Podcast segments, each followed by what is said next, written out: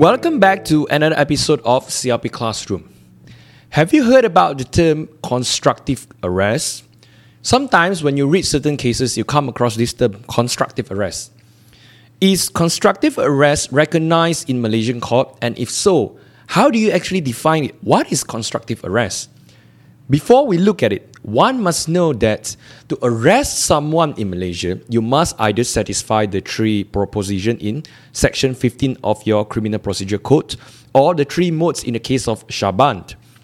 Now, courts in Malaysia does recognize Shaaban. So you see some cases quote section 15, sub quote Shaaban, depending on the circumstances of the case. Constructive arrest is something in between actual arrest and no arrest. It is a term blurring the boundaries between actual arrest and no arrest. There are two school of thoughts in this area.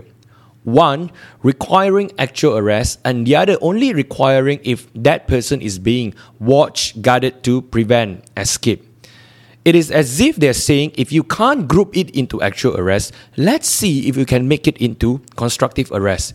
It is the second thought in this area which is only requiring someone that being watched, guided to prevent escape. They came out with a term called constructive arrest. Now, just to put it in a layman term, so to give you an overview, what is it about? If someone asks you, Do you like me? You reply, I have good feelings for you. So does that mean you like me or you don't like me? I don't know, honestly.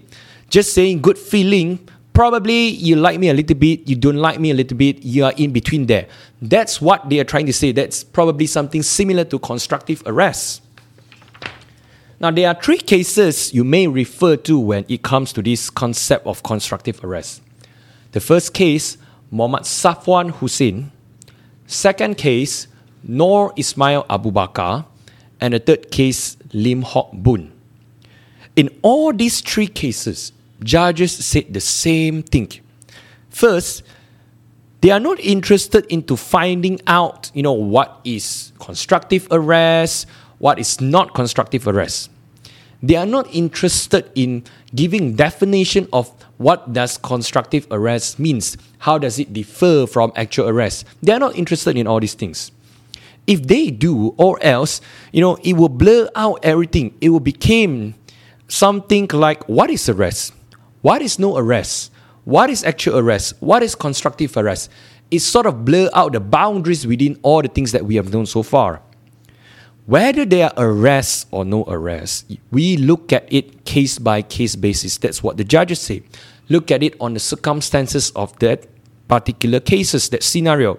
And when it comes to arrest, we still stick to the original thing, which is look at your three modes in section 15 of your criminal procedure code, or the three proposition or three modes in your um, Shaaban cases.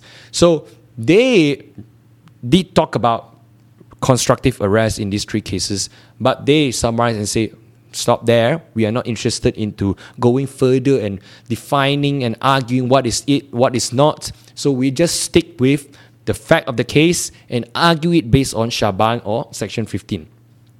Now, just for your information, there was a past year question in 2022 that was set solely around the facts of the case of Lim Hock Boon.